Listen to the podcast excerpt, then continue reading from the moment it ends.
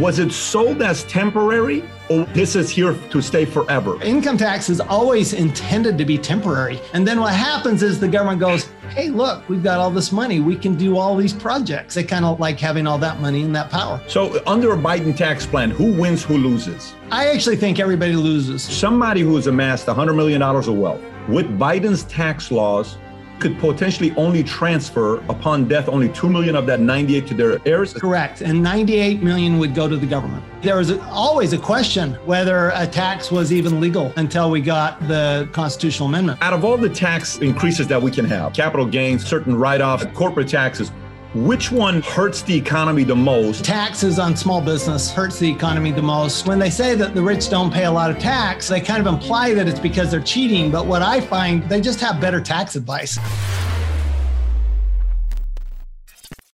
My author today is an expert in taxes, but he looks at taxes in a very different way. That hopefully, by the time you're watching, uh, you're done watching this interview, you will also look at taxes in a incentive compensation structure type of way is fully qualified to speak on the topic of taxes.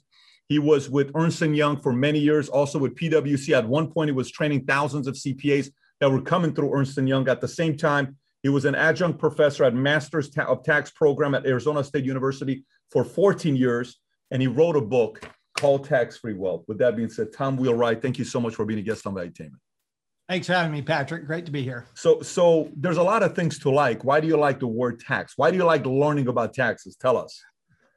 Well, you know, Einstein said that the most complicated uh, thing in the world to understand was the tax law. I'm going, why not take on the most complicated area? If Einstein thought it was hard and if uh, there was a way to make it simple for people to understand, then that sounded like a, a good thing to do. So, so unpack that for me. So, because the way you explain taxes is a lot more simpler than sometimes others explain. How do you view taxes from your lens?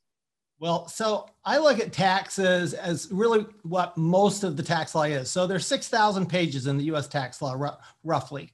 There's about 30 pages that actually give you the rates and how much tax to pay. There's one line that says all incomes taxable unless you say it isn't, unless we say it isn't. There's another line that says nothing's deductible unless we say it is. Okay, so that's 30 pages. There's another 5,970 pages. And what is that? Well, primarily, it's really incentives that the government uses to encourage people to uh, undertake certain behaviors, whether it's buying a home versus renting a home, whether it's sending your kids to college, or whether it's starting a business, investing in energy, whatever it is. So, if you look at it as this is really just an instruction guide for reducing taxes and doing what the government wants you to do, all of a sudden it completely changes the picture and your view and your outlook on taxes. So can can you walk us back because one of the things I got 50 pages of notes on taxes, history of taxes, okay? So uh, uh I I I am enamored by the topic of taxes because I look at taxes as if you're in a company that pays you commission and you see how the sales commission is structured and you have to figure out a way to maximize the compensation structure of a sales company. You're doing real estate, you're with Keller Williams, you're with Compass, you're with whoever Here's a comp structure. You're with insurance, you're an advisor at Morgan, you're selling uh, pharmaceutical sales, there's a compensation structure. Walk us through the history of taxes. It, I don't know how far back you can go, but specifically in the States, walk us through how taxes became, why it became, you know, started and where we are today, how much more complex it is today versus what it was in 1913 when it first got started. So, so remember in 1913, it was only a tax on surplus income. It wasn't tax on all income. It was really a tax on what they called excess earnings. And it really only applied to the very wealthiest people. Um, around 1944, they changed the law to apply to employees, but even then, they exempted a living wage. So basically, the standard deduction, the personal exemptions, they were intended to exempt a living wage so that only the excess earnings, again, were taxed. And then in the 1960s, we started to see some tax increases, and we started to see um, we started to see incentives. You know, we had the 1954 Act, which was a major tax act. Um, it was supposed to simplify it, didn't it? Complexified things. Um, then we had the 1986 Act, which was supposed to simplify again, which is what it really did was broaden the base Um, so it made more things taxable, added more complexity. What we have now is we actually have a lower tax rate than we've had in many, many years um, in the US. Uh, at one point, it was upwards of 90% on the highest rates. And uh, there's all sorts of shenanigans going on to get out of those, right?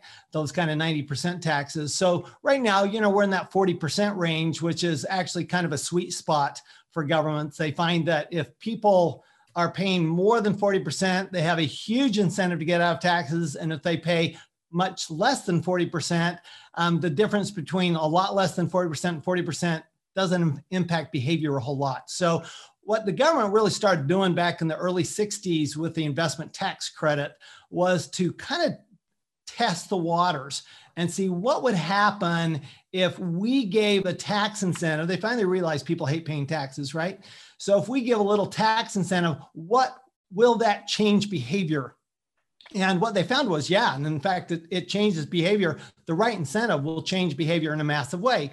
So, really, what taxes have become is a way for the government to leverage government funds. Instead of the government building houses, for example, they encourage uh, private industry to build houses. And as a result, um, private industry does 10 times the work for the same number of dollars because they're getting rewarded through profits. And then when they make the profits, they're also paying the government. So the government wins multiple times with these incentives. So, so let's go back to the one topic that always comes up is what's the big deal with 40%? Do you know at one point the top marginal tax rate in 1944 was 94% for any income above $200,000, which is in today's correlation of two and a half million dollars. But then I've read by a lot of different people saying no one ever actually paid 94%. They just had it there, right? And by the way, if we look at the 90% tax rate, we stayed at 88% or higher from 1942, top marginal tax rate, till 1963. It was minimum of 88%, 48, 49, we dropped to 82%, but then it went back up to 91%. So, first of all, if you can kind of walk us through what does that mean 94%, 88%? Did anybody ever pay it? How did people get around it? What was the cause of raising it to that level and why do we get away from it? Well, you know, taxes are by definition a burden, right? So they drag something down. And what they found, and it was actually the Great Reagan experiment, right? And it actually started with uh, John F. Kennedy. John F. Kennedy was the first president to really look at taxes as what if we reduce taxes? Would that stimulate the economy? Uh, what if we didn't have such a high tax rate? Do we really need to have such a high tax rate? And what he found was, yeah, I mean, it actually did stimulate the economy. Of course, Reagan, uh, I remember the Reagan years very well, uh, not just because I was there in Washington, D.C. when that law was passed, um, but I remember when we had that stagflation and we had high we had high interest rates and we had high taxes and we had low economic production. And so what Reagan did was he pretty much went in and turned it on its head and said, look, let, let's try a really low tax rate. Let's get rid of all of these tax shelters, which he did a, a, pretty good job of. Let's get rid of the tax shelters that people were using to get out of that 90% rate. And instead, let's just have closer. Actually, that was the closest we've ever had to a flat tax. Uh, we only had two tax rates um, uh, after the 1986 Act, right after the 1986 Act. So uh, all Reagan was looking at was, look, we think that we could stimulate the economy. You look at the, you know, Art Laffer and the Laffer curve and supply side economics, and that's pretty much where we've been since then. Uh, going back to your question about 40 percent um, you know, there's been a lot of studies, and my reading of the studies is 40% is that magic number where you get much over 40% and people really stop doing what you want them to do. If you get much under 40%, uh, that, that difference below 40% and 40% doesn't have a huge impact on the economy. So it seems to be some kind of a magic number. I, I don't know why that is, but interestingly enough, Patrick, it's actually not just the US that uses that 40% target. It's most of the world. So who screwed up the tax system from 1913 till today? Meaning which which president abused and raised taxes the most that created a lot of different opportunities for new tax laws to be created? Oh, I don't, I don't think any one president could take the credit for that. Um, there are there's there's a lot of opportunities. We're actually the um, we have the highest compliance rate in the world. You know, we're at 85 percent compliance rate, which is really good. It's uh, so I was in Italy uh, with Mr. Kiyosaki, and um, I was ta- looking at the law in Italy. You know, they actually have two levels of tax evaders. They have the little tax evader, which kind of they expect, and you just get a slap on the hand. And then they have a major tax evader that you know goes to prison, so forth. We don't get that. Okay, you evade taxes, you go to prison. If you avoid taxes legally, you don't go to prison. And so that's really the key: is just stay away from cheating. What they're looking at right now is cheaters and uh, the cheaters, by the way, are not all the rich. Um, that is uh, completely false. And if you look at the data, it's primarily the middle middle income, and it's the small business where you get a lot of the cheating. Oh, so, so, tell, tell me more. Can you can you elaborate on that? Yeah. So for for example, a, a small business. I mean, how many times, uh, Patrick, have you had a contractor somebody say, "Well, if you pay me cash, I'll give you a discount"? Plenty. Right? Well, that's just non-taxable income. They're not reporting that income. Yeah. Or you have a small business that reports what we call a Schedule C in the US. Well, a Schedule C is basically a one sided entry. See, we have double entry bookkeeping, uh, you know, left side, right side. And the idea is that they have to balance, right? But in a Schedule C, a small business, they only report one side of that transaction. Well, that makes it really easy for them to fudge the numbers. And they find that a large proportion of the cheating goes on in that small business. It's just easy to do. And that's where the, the IRS does try to audit those, but the IRS has been hampered with, uh, with lack of uh, qualified professionals. So if I look at the numbers right now, history of it, here's what it looks like. In 1931, our top marginal tax rate was 25%. If we go all the way back to 1913, it was 7%. So from right. 7% by 1931, we're 25%. World War One happens. We go up to 63 under FDR. By the time FDR is done, he takes it all the way up to 94% in 45. That's the top marginal tax rate. Then comes Truman.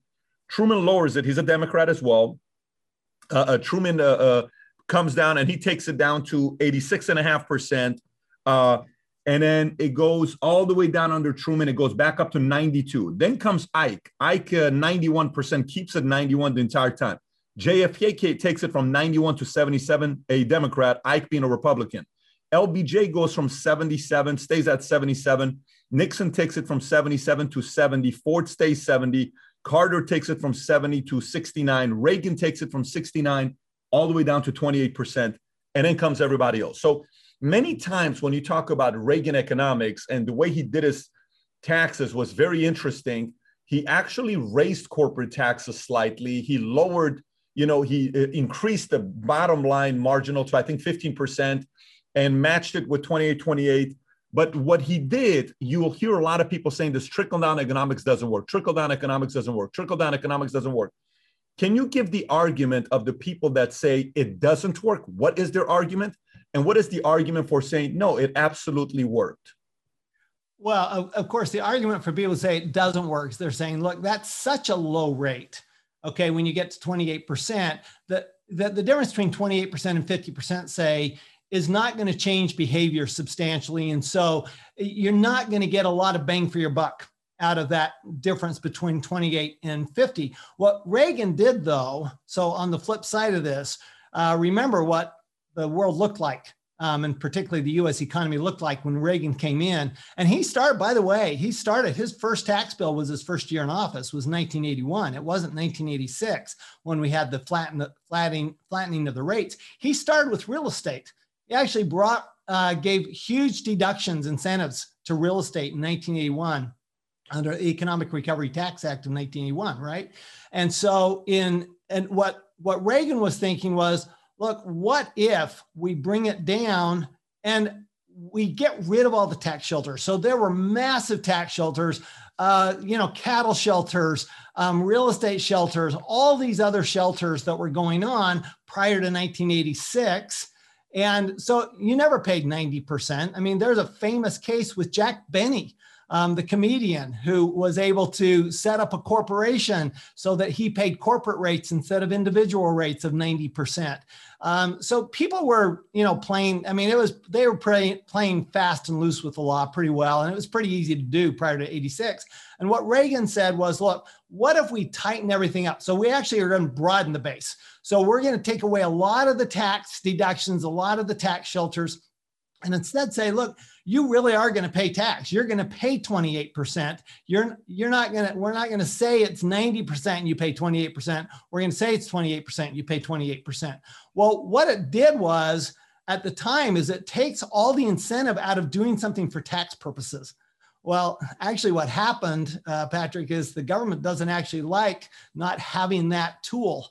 And so they started raising the rates almost immediately and started adding back in incentives.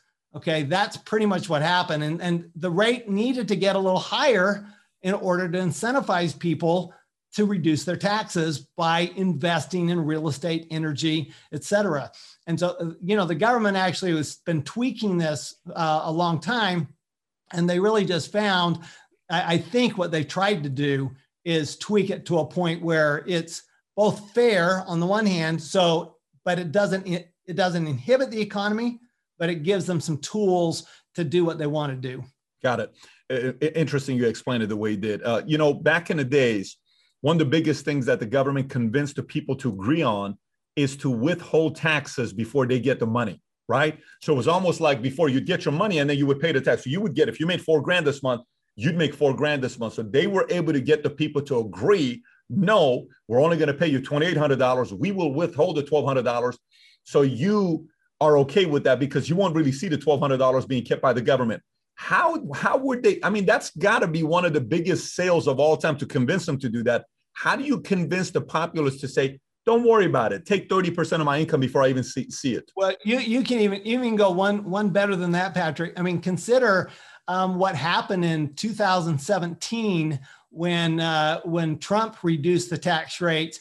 Everybody, almost everybody got a tax cut and yet the Democrats were able to say this is a bad deal. Well, why did that happen? It really was because what Trump did at the same time was reduce the withholding rates. And so people didn't get as big a refund. They were pissed. They were upset with, with Trump because they didn't get as big a refund, even though their check was bigger. What they really wanted was the refund because they counted on that for vacations. Wow. Yeah. That was the savings people do not like having to pay taxes on April 15th. Let me tell you, they would much rather get a refund. I don't I don't know what it is about our psyche, but that seems to be the way it goes. But do you know how the cell was made? Like, do you know the history of how they were able to convince the Okay, you don't know that. Okay. Now, 1939, another interesting statistic for you. I'm, I'm curious to know what you know about this one. In 1939 in America, only 4 million people filed taxes, income taxes. This is 39. And they collect, the government collected 900 million, $900 million. This is in 39. Four years later, they went from only 4 million people filing taxes to 41 million. They went from raising $900 million in taxes to $13 billion. Do, do you know kind of what happened during that four year period, 39 to 43?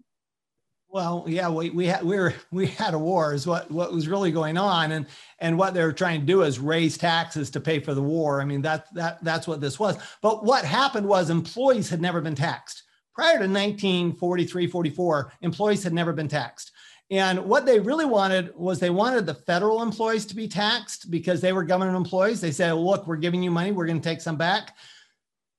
In order to do that, though, constitutionally, they couldn't just tax federal employees. And so what they did was they taxed everybody. And it, it, it does. I mean, all of the money is in middle income. That's where the money is. And so that's where they went for it. Do, do you think it was, I mean, again, you, this is your world. It's not my world. This is why we brought you on because I want to learn from you. Do, was it sold as temporary or was it sold that this is here to stay forever?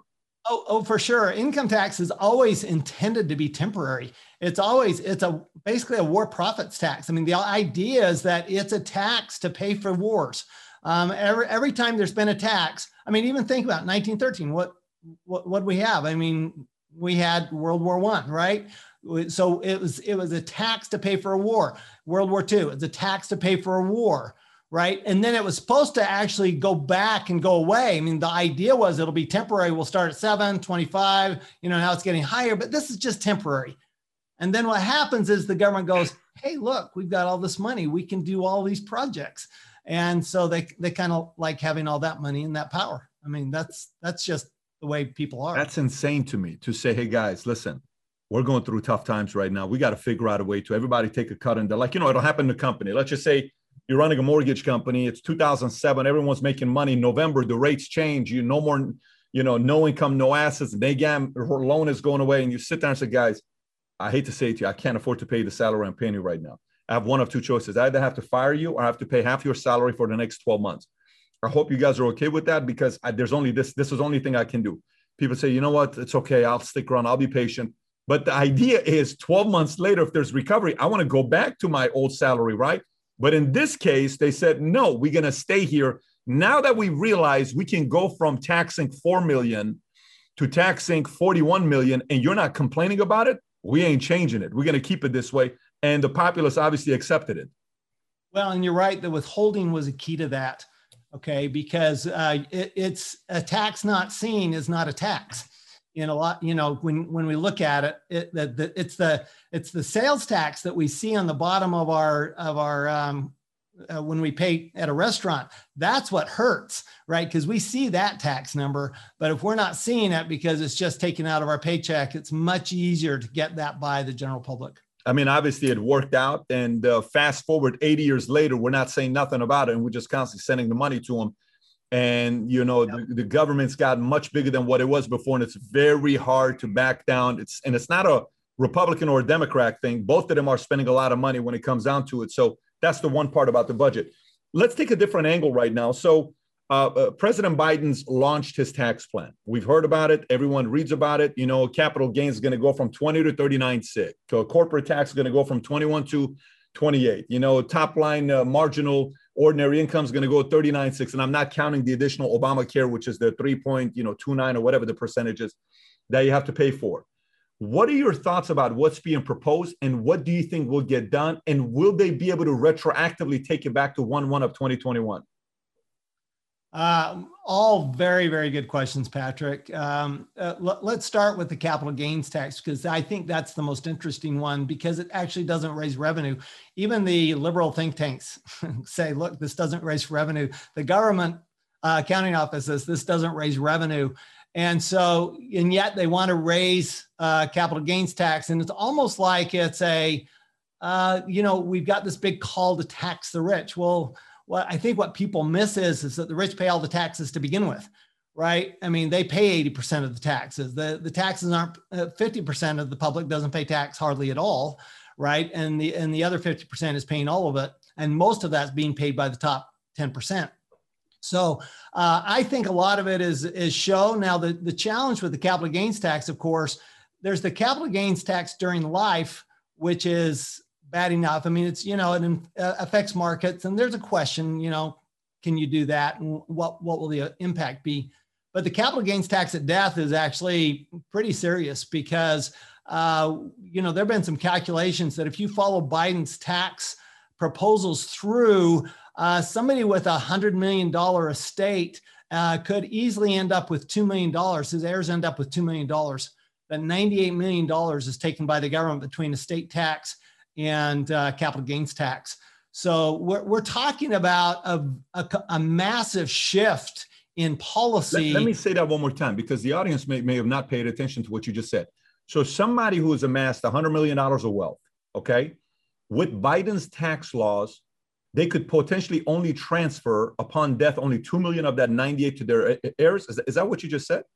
Correct. And 98 million would go to the government if if his tax laws pass. If you follow it exactly the way i mean these calculations have been run and not not just by me. Um, if you follow all of his proposals through uh, you've got to assume that somebody with a you know uh, if, if they have a hundred million dollar estate they probably have it's probably a business right? And they probably don't have any what we call basis for that. So when they sell if they sold that business they pay capital gains right on a hundred million dollars but they'd also, uh, under what the plain language is, they'd also pay 45% estate tax, plus you have state income taxes, right? You can't ignore state income taxes. You know, when we, you know, the Biden talks about this increase in corporate rates, like the federal rate is the only rate corporations pay when that's not, that's far from the truth. I mean, some states charge uh, a large portion of the taxes. So it. it do you it mind if we do this together? I'm going to have my editors uh, show this so they understand. Sure. I'm tracking with you. So I got a hundred million dollars. I want to sell my business. How much of that, that hundred million do I pay in tax? And I'm in California, let's just say, or New York, because I see what you're doing. I'm okay. in California. So, I got a hundred million dollar business. I sell it. How much do I pay in capital gains taxes under Biden's laws? So in, in California, just California alone, you're going to pay 13.3%. Okay. So that's 13.3 million. Okay. Uh, uh, Biden, you're going to pay somewhere between uh, 39.6 million and depending on if you end up having to pay the Obamacare tax, that's another 3.8%. Well, so you can't avoid it. So if you're living in, I'm, I'm paying a 3 You literally could end up paying 43.4%. So, okay? so let's stay together. Let's percent federal tax. So at this point, you have me at 56.4 million is gone. I have 43.6 million left to my name. What what else will I pay? Right. But then you've got a, understand you got a 45%, you've got, okay, so you have three and a half million dollar exempt. So out of that 100 million, three and a half million dollars isn't subject to a state tax, but 96.5 million is subject to a 45% state tax. So you take 45% of 96.5 million and add that to your number. And I think you come up with right around 98. You, you see if uh, I'm close there. I think I'm pretty close. Uh, so I take 96 and a half million at right. 45%. Correct. I get $43 million. Right. Add it to what you got that you're already paying. Which is an additional 43 million. So that's 86 million. Let's just say it's a 90 million bucks right there. No, because because you've got okay, if you've got you got 43 million, yeah, and then you've already got 56 million. Yep, I paid 56. Oh, that's right. So it's 90. I got you now. So the 45 million plus the 56 million, that's that's 99 million. Just so you know, uh, well, 43, okay, 40, 40 plus 50 is 90, right? That's and $99 had, million dollars. 53, right? Plus five, that's eight. That's $98 million. So there's your 98 million. And all so, of that, what you just said, could realistically happen to somebody. It's possible. Uh, you know, ho- hopefully saner minds will prevail. But, um, but un- you know, if you just look at it honest black and white, you know, hopefully you're not paying estate tax on top of income tax. You shouldn't have to, but that's what I mean. That's that's kind of what the proposal looks like. So it uh, it's pretty much a confiscation of your assets when you die. So under a Biden tax plan, who wins, who loses? Uh, I I actually think everybody loses. Tell me okay? why. why. I, I don't think I don't think there are any winners because um, uh, uh let if if you take away if you take away the incentives do you still get for example do you still get the technology that that we're creating? Do you still get the businesses? Um, business owners you know I, we're business owners right? And business owners take a lot of risk okay? Are you are you going to take that risk if um, you can't leave anything to your kids? Uh, uh, what happens to family farms? What happens to family businesses? You never have a second generation business um, do, I mean, do you think the average person is going to be happy when their neighborhood uh, restaurant goes under because the government confiscated it? Um, I'll, I'll, tell you who the big winners are actually. Um, the big winners are uh, big corporations, corporate America. They are the biggest winners under this plan because what happens is if you had, let, let's say that you've got a small business, it's worth $10 million, but you get a four, a $5 million capital gains tax at death. Okay. You get a $5 million capital gains tax at death. A $10 million business cannot pay that. They don't have the money. So what do they have to do? They have to sell it, but it's a distress sale because it's a fire sale. Who are they going to sell it to? Well, the people with the money. Who has the money? Big corporate America. So I actually believe, Patrick, that the big winners out of all of these tax plans is corporate America.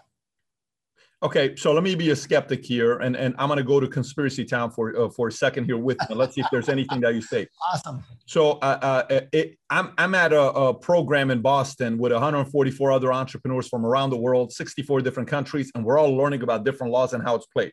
In many different countries, it's very open how to manipulate the market by buying politicians out. It was very open when one guy's from Brazil. It's like, look, pay the guy half a million dollars who needs to be reelected if you're going to make 10 million on this, what's a half a million dollar? Just pay to the guy. Let him come out with a new law to make it higher to compete in the marketplace. So, how much is that is happening in the U.S. where guys are saying, "Look, a Biden or this camp, uh, you win, great. I'll give up a little bit of taxes here, and I'll be wink, wink. Yeah, we should raise taxes, but behind closed doors, I want you to eliminate 80% of my competition, and I'll buy them at distressed sales. And rather than paying hundred dollars, uh, you know, hundred pennies on a dollar. I'll pay 50 cents on a dollar and I'm saving 50 cents. Who cares if I'm paying 10% more in tax? I'm still netting 40% more. How much of those conversations actually takes place? And how much of it is just conspiracy skepticism that'll never happen? Uh, I, am I actually think I, am sure it takes place. Okay, I, I don't think I, it may not be the primary driver, but just look at what's happened during the pandemic. Who won and who lost? Small business got crushed. Big business made out like bandits. Massive. Okay. Uh, so so now now fast forward. Now you're talking about new tax laws, right? And and the, they're talking about raising the corporate rate from 21% to 28%. Well, it was 35% three years ago. Okay. And so you're raising it to still only half as you only half the way back to where you were. And then there's pushback. Well, maybe we could take 25%, but boy, that would be really tough to be competitive even at 25% because we've got state rates. In, in exchange, we get to buy out all of these small business at fire sale prices. I think that's a pretty good trade off, frankly. Uh, um, if I were a big business, uh, let me give you one more. So, one of the proposals of Biden is to uh, eliminate the like kind exchange on real estate, right? Somehow this is some big loophole. It's obviously not a loophole, it's a code section. So here's what happens. So they eliminate on real estate, which by the way, only affects middle America. I mean, the big guys don't use 1031 exchanges. They don't do that anyway. Okay, so that's who it's affecting. Okay, but remember who still gets a ten, uh, who gets a like kind exchange. That's a non-taxable exchange. Anytime a business acquires another business in exchange for stock, that is a tax free exchange. It is exactly the same as a 1031 like kind exchange, but they're not even talking about getting rid of the tax. Uh, the tax benefits of mergers and acquisitions. They're only talking about getting the tax rid of the tax benefits of real estate. Who does that hurt? Well, that hurts the family farms uh, it hugely hurts the family farms, hurts the small business um, who owns their, you know, they own their own building. They're they're wanting to sell their their building. That they what they want to do is they really want to trade into, let's say, a triple net lease on a Walgreens, something like that, and have a, a nice, you know, reasonable income for their retirement. Right? This, we're talking about retirement assets of entrepreneurs. That's what we're talking about. And what you're talking about is let's, you know, the entrepreneurs, they don't really need retirement assets. What we really need is we need the big corporate America to uh, actually own those companies and be able to take them over. So the, seriously, this, these are conversations I'm having with clients right now, Patrick, is that if this capital gain, if this goes through, then it will completely change the way a small business exits, the small business owner exits their business because no longer will they be able to just sell it for cash and pay a small capital gains rate. Instead, what they're going to have to do is they're going to have to sell to a big business because the only way they can, the, the primary way to avoid that uh, big capital gains rate, because remember, they're only getting that, they're only over a million dollars once in their lifetime, and it's when they sell their business. Right. It, it so so the, the capital gains on business is a little like Patrick, if when you, the, the day you retired, your entire 401k plan was taxable. That, that, it's it's the same it's the same effect right it's you, you didn't get taxed when you took it out you get taxed the, the day you retire well the same is now that's what they're proposing for business owners so what happens is is instead businesses are either going to have to aggregate and become big or they're going to have to sell out to a big business. Those, those are really the two choices that they're left with. Out of all the tax uh, uh, uh, increases that we can have, right? Ordinary income, okay, fine. Capital gains, fine. Real estate, we got certain write offs that we got going on. We got corporate taxes. Which one hurts the economy the most when we raise it? Which one hurts the economy the most when we raise it? Oh, I, I, I think the taxes on small business hurts the economy the most. Um, the, the capital gains tax probably has the least beneficial um, it has the least benefit because what it does is remember also that uh, you know capital gains tax will definitely have a downward um, effect on the market, right? Downward pressure on the market because people won't want to sell. Um, they'll hold on to it longer. People won't be buying as much, and so what happens is is that that hurts the 401ks. Okay, and it's it's average Americans who own 401ks. It's it's not the big guys who own 401ks. You know, you're, you're not finding um, uh, rich people with lots of money in 401ks outside of maybe Mitt Romney. And so, what happens is is that the, the capital gains tax doesn't raise much money, but it does hurt a lot of people. So I actually think from a policy standpoint, that's one of the, uh, to me, that that plus the um, capital gains at death, that whole capital gains scenario is to me probably the the worst part of this. Uh, the corporate rate they can raise that 25% i don't think that hurts a lot i think uh, um, you know the the international rules they've got to be really careful with because that could have a huge impact. That was probably the best thing by the way that came out of the 2017 act was the international the corporate international rules. Those were actually can you go deeper on that unpack that? Yeah so uh, you know we had this uh, before 2017, we had these corporate inversions. This is where uh, Apple, for example, they did this, right? They they have a, a small uh, company in Ireland which has a 12% tax rate. Uh, basically acquires Apple. It's kind of a, a, a minnow swallowing the whale type of thing. And now we have uh, we have all these earnings that are in outside of the U.S. Well, Apple can't bring them back in because if they bring them back in, they pay 35%, right? They've got to leave them outside the US. Well, what the what what what the the the FDII rules did was allow you to have this intellectual these earnings from intellectual property at roughly 13.5%. Okay. So now we, have had um, by uh, what I've seen, uh, the calculations I've seen, about $1.6 trillion brought back into the US as a result of the changes in, in these rules. Well, so let's say you push, you get rid of those rules. Uh, Biden's talking about a 28% tax rate, not a 13.5% tax rate. Well, now what do you do? Well, unless you can, you know, in La La Land, you can have a worldwide minimum tax, but that is purely La La Land. Okay. That is never going to happen because why would Ireland agree to that? And you have to get 100% agreement. It's never going to happen. So if you had a minimum tax, it may work. But without a minimum tax, what are you going to do? You're just going to go back to this corporate inversion. People will just they'll just leave the money offshore. They can do that. It's just not that hard. I mean, tax planning is when it comes down to it. Once you understand the rules, it's just not that hard, Patrick. So, um, you know, I that's actually frankly what I liked best about the 2017 Act. I liked the reduction in the corporate rate, and I liked the um, the international rules, the FDII, the GILTI stuff, even though they're very complex. Uh, they're I think they're a really good start in the right direction to to really encourage investment in the U.S. What I would have liked to have seen was rather than the uh, Democrats arguing about, well, we need to undo this 21% corporate tax rate, is that uh, I, I wish they'd said we need to be at 15% because that would then make the US a tax haven. Now everybody wants to be here. Okay. And instead of punishing US companies, right, and punishing people for locating the US, which they are. Now remember also, we don't have a value added tax. So, you know, you take a uh, take take an example if I can. Boeing sends an airplane to France. Okay, not only do they pay corporate income tax in France, but there's a value added tax. Okay, 22% right?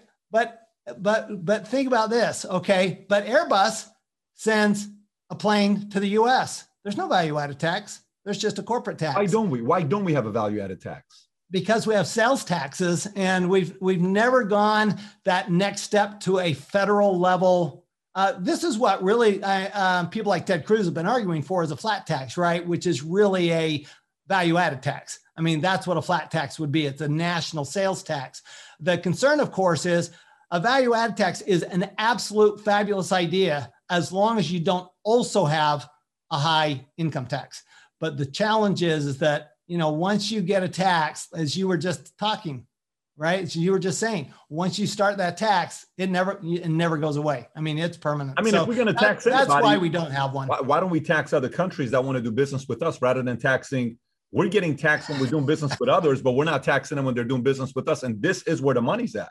Well, I'll tell you that that's actually the idea behind tariffs, right? I mean, tariffs are the alternative yep. to a value-added tax. That's Trump that's did a lot of that. tariffs on China. Yep. That's what tariffs are for, is to compensate. It's really that that the opposite of the value-added tax. We don't have value-added tax. We have tariffs. And so when they when the other countries add tariffs, they're adding tariffs on top of their value-added tax. So it's, it's still an it's still not an even um, it's not an even playing field. For the longest time, I mean, that's how the, the country ran based on excise tax and uh, tariffs that we had. That's that's kind of how a lot of the money was made. By the way, interesting fact when we're talking about the war, how they raised, you know, from four million people doing taxes to 41 million, and they raised from 900 million to what 13 billion dollars, a number I read you. Back when uh, uh, uh Lincoln was president in 1862, they passed a tax uh, uh, for it was the first income tax they passed in 1862. No one paid it only the well off, the rich people paid it. By the end of Civil War, only 10% paid the income tax. It started in 1862. By 1873, it went away, meaning, hey, we collected money, 11 years, we paid off the Civil War, now go back and don't pay any taxes. They did it the right way then, but now it's kind of like, no, no, no, keep paying it, keep paying it, keep paying it. Well, and- what, what happened? What happened was, Patrick, we got constitutional amendment. That's what happened. So uh, really, there was always a question whether a tax was even legal until we got the um, constitutional amendment right back in 1913 so um, taxes had to go away. They could only be done for certain short periods of time. With the constitutional amendment that brought on the irs and it made it permanent. Um, going back to you saying you're talking to your clients what are some of the common questions you hear your clients asking right now oh they're, they're you know a lot of their question is okay what am i going to do tags in my business? What am i going to do from an estate planning standpoint? You know how do i how do i make sure that all my money doesn't go to the government? What am i going to do about these capital gains? No here's an interesting one. So nobody's nobody's complaining about the raising the corporate tax rate. Nobody's uh, really nobody's complaining about the uh, raise to 39.6% the top rate from 37 to 39.6% nobody's talking about that. They don't like the uh, 1031 like kind exchange is going away that's you know that's going to put a damper on the real estate market Big for sure. Time um, you know that's that that takes liquidity out of the market is what it does. You know these capital gains and 1031 is really a capital gains tax right? That's what it is. So what you're doing is you just take liquidity out of the market and nobody that's in the market wants to lose liquidity in the market. That's what makes the market work is liquidity. And so i, I think that the capital gains tax is the one that's probably the most problematic uh, the reality is uh, patrick you could go back to a 70% or 75% tax rate rate over 10, 20, 30, 40, 50 million dollars, nobody would bat an eye. They wouldn't even bat an eye. Um, no, nobody's going to complain. Uh, is are there going to be fancy ways to, to deal with that? Yeah, of course. You got the money. If, if you got that high of a tax rate, you're going to play the games um, legally to make sure that you don't pay that high tax rate. Just like you were saying, uh, like when Jack Benny uh, did back in the um, back in uh, the, the, early days. So um, this is this is where we are right now and it's just really interesting to see it'll be really interesting to see what actually uh, transpires and see if we get some cooler heads in there to say you know what we don't really want to confiscate uh, business owners uh, retirement i think by the end of the year it's a very likelihood that in 2022 man of the year could be joe manchin i think man of the year in 2022 could be joe manchin because he has more control than Kamala Harris. He has more influence than Kamala Harris. He's probably the most influential politician right now in America because he's not willing to compromise certain values on helping advance the economy. And you have to respect the guy where he's at. But uh, you're talking to your clients. Your client asks you, Hey, uh, Tom, man, what do I do? Do I sell my business? Do I, what recommendation are you giving? Are you saying sell this year rather than next year? Are you saying look, uh, are you keeping it for five, ten years? Who cares? Hang on to it. if you know what kind of feedback are you giving to? I know obviously you can't give a blanket advice to everybody, but what are some of the uh, feedback you're giving to your clients? No, look, um, w- once you understand the tax law, you realize that there are a lot of different options.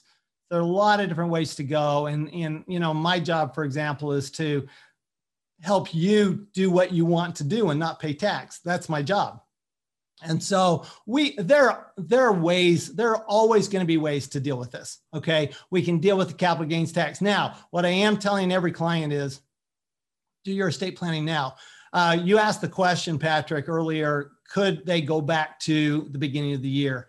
That is really horrible, horrible policy. Okay, could they do it? Maybe. I don't know. I mean, I I'm I'm not sure that that's legal to go back. Could they go back to today? Yeah. I mean, if you look at the 2017 Act, um, that's that was retroactive to September, right? September 27th is when those provisions were retroactive. Most of them were retroactive to September 27th. Well, that's when the legislation was first proposed.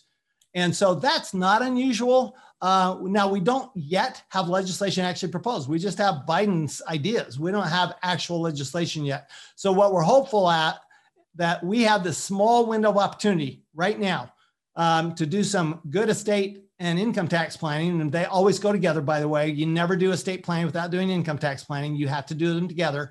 Um, but if you do that right now, there's at least a hope that uh, you're gonna you're gonna be within the window. If you don't do it now and you wait till the end of the year and it passes, then you know you know you're gonna be stuck states a lot of people are looking into moving to different states okay? A lot of people. When i met with arthur laffer in tennessee i said why are you in tennessee? He said it's the lowest all-in taxes in all of america. And he's not from nashville tennessee. You moved this practice to nashville tennessee. What are some states that are winning right now? What are some states that uh, people ought to consider? And what are some deciding factors on somebody to sit there and said i should look at this state that state and this state well, um, first of all, look at all the taxes. Don't just look at income tax, okay? Because every state has to have money and they just get it different ways, whether it's sales tax or property tax, income tax. Those are pretty much the three legs of the stool, right? The income stool for a state. Um, uh, Texas obviously is winning. Florida is winning. Uh, those are the two big winners right now. Um, uh, South Dakota should be winning, right? Um, it doesn't have a tax, and like say, Tennessee has a, a, they have a actually they have a low personal income tax, but they actually have a pretty high uh, business income tax. So it's uh, Tennessee's probably would not be my first choice. I would probably choose a Texas, um, and Texas even better than Florida because Florida does have a corporate income tax. They just don't have a personal income tax. Uh, Wyoming, Nevada, no income taxes. So I think those are kind of the the winners. Of course, you have to look at you know where do you want to live. Uh, I think that's more important. Uh, Texas does raise a lot of their revenue from property tax, so you have to look at okay, what are my property tax going to look like, and um, do I do I even care, right? Um, but it is those states with low income tax or no income tax that are really the big winners right now. I mean, even even like I mean, take um, uh, I'm in Arizona and the surrounding states, not Arizona itself, because we just in, increased our taxes by 80%. It's just lovely what we did. Um, so now what we have is we have Utah, New Mexico, Colorado, all with um, much lower tax rates than Arizona. So I don't think Arizona is going to be the big growth state if uh, this Prop 208 um, uh, stands up in court. If it stands up in court, then I, I think that we're going to go the way of California um, I think the West Coast and the East Coast, uh, outside of uh, again Florida, I think uh, they're pretty much toast. Um, people are just going to keep moving out unless they want to pay the high, uh, what I call a beach tax, um, that to you know to live in those states. But um, the Middle America, I think, is winning. They're winning with um, you know they're winning. They they've won throughout the pandemic. Frankly, is that they've got lower tax rates. They they are more conservative governments and uh, and people are moving there in the droves. First time in 172 years, California's population didn't grow. That's pretty insane to be thinking about that. First time in 127 years, 172 years. Well, and and and and what did they do? They they suggest we ought to have a 16.9 percent tax. That's that's so. Why are you still in Arizona? Why are you still in Arizona? Oh, I'm hopeful that the Supreme Court uh, turns down Prop Got 208 Got it. and we'll be okay. So, so th- there's there's a couple things that people, and this will be the last thing I want to address before we wrap up. Is there's a couple things with, and then we'll wrap up with your book. There's a couple things that you'll hear about. So there's oh look, million dollar homes in California are selling like hotcakes. An article came out from CNBC today, record breaking. The average home stays on the market for eight days before selling right now. That's insane. We put our house on the market 24 hours, two offers done, cash deals. It was sold. I, I, I and two years prior to that, I put in the market. One year I couldn't sell it. I put in the market uh, six months ago. It just goes away within a couple days. So people who are in money making years of their lives versus people who have made the money in their lives, which means I'm 62 years old. I'm sitting on $17 million of money I've accumulated. Some of it's stocks, some of it's bonds, some of it's real estate, some of it's artifacts, collections, cards, whatever you want to call it. I got 17 million bucks. I'll move to California. I don't care about what's going to happen. I don't need to accumulate wealth anymore. I've already sold my little business, small business that I had, et cetera, et cetera. What is the different mindset on how somebody should be thinking about if they're in the prime money making years of their lives versus somebody who's already made their money? What would you say to both of those audiences? Well, I'll tell you, my, my clients, I mean, I just had a note from a client this morning and he is moving to Florida from California. Why? Taxes, pure and simple. Um, I've uh, my my my wife's also a CPA. She has a, a CPA firm. She has clients who uh, moved from Arizona to Texas once Prop 208 passed. Uh, to think that people don't react to tax increases is uh, pretty crazy. Um, but because people do. So if you're, you, know, if you're earning a lot of money or you're about to, uh, how about you're about to sell your business? get it, get out of Dodge. Okay. Let's figure out a way to do that in such a way that you don't pay high taxes and lose half of your wealth um, to the government because there are ways to do it. So it's, it's not just what state you're in, but it's also uh, you, the team you have around you, you know, what advisors from tax, you know, tax advisors, accountants, lawyers, so forth. I mean, when they say that the rich don't pay a lot of tax, um, you know, they kind of imply that it's because they're cheating. But what I find is, is that they just have better tax advice. I mean, that's all it is. And they're really doing things the government incentivizes to do. They're doing things government wants you to do. And so uh, they pay less tax. Um, I don't think I have a big problem with that. What should I be thinking about when considering hiring an accountant? Like I've gone through good, bad, ugly, and great. What what would you recommend? You're one. You've been in it. You've trained many. You've been around the block for a while what should somebody consider? Because I've been part of a regional guy that's a smaller guy. And then when he came down to trouble, he bailed out. He's like, oh, you know what? It's just, oh, I'm so busy. I'm like, what? Then I have gone to the bigger ones, CohnReznick, PwC, KPMG, BKD, all these other guys.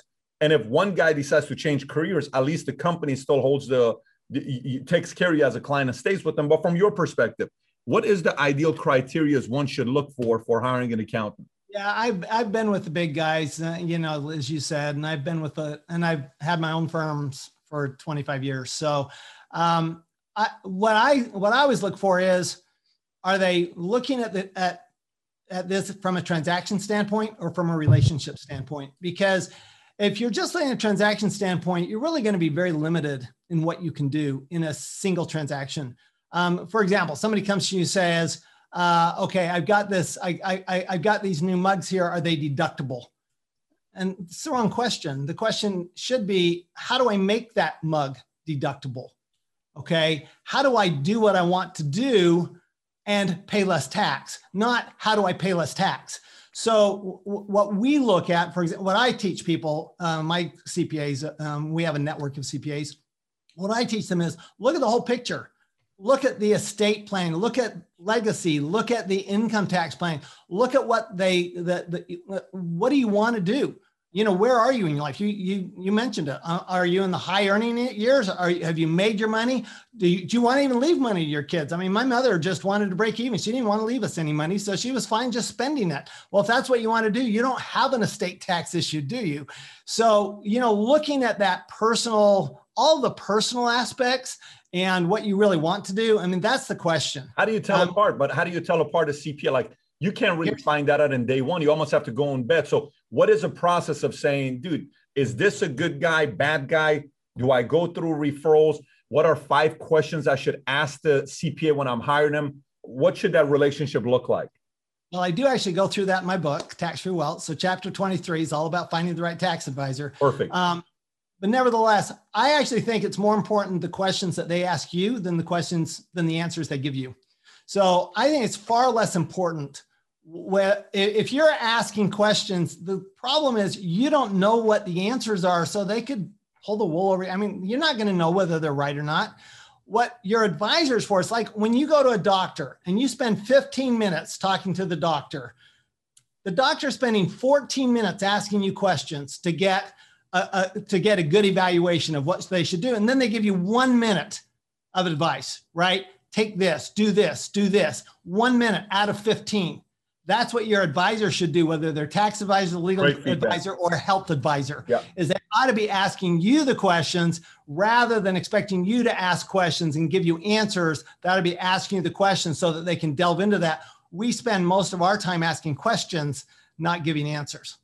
Phenomenal feedback right there. So, you, since you brought up tax-free wealth uh, to finish up with your book here, a few things, a quick summary from your book. In the book, you talk about the fact that Tax laws as written as a, as a set of incentives, a way the government encourages certain activities that benefit the economy and promote social policy. You talked about that earlier. Vast majority of tax code is not written to raise money, but to stimulate growth. It's not about what you make, but what you take home at the end of the day. Everything you do either increases or lowers your taxes.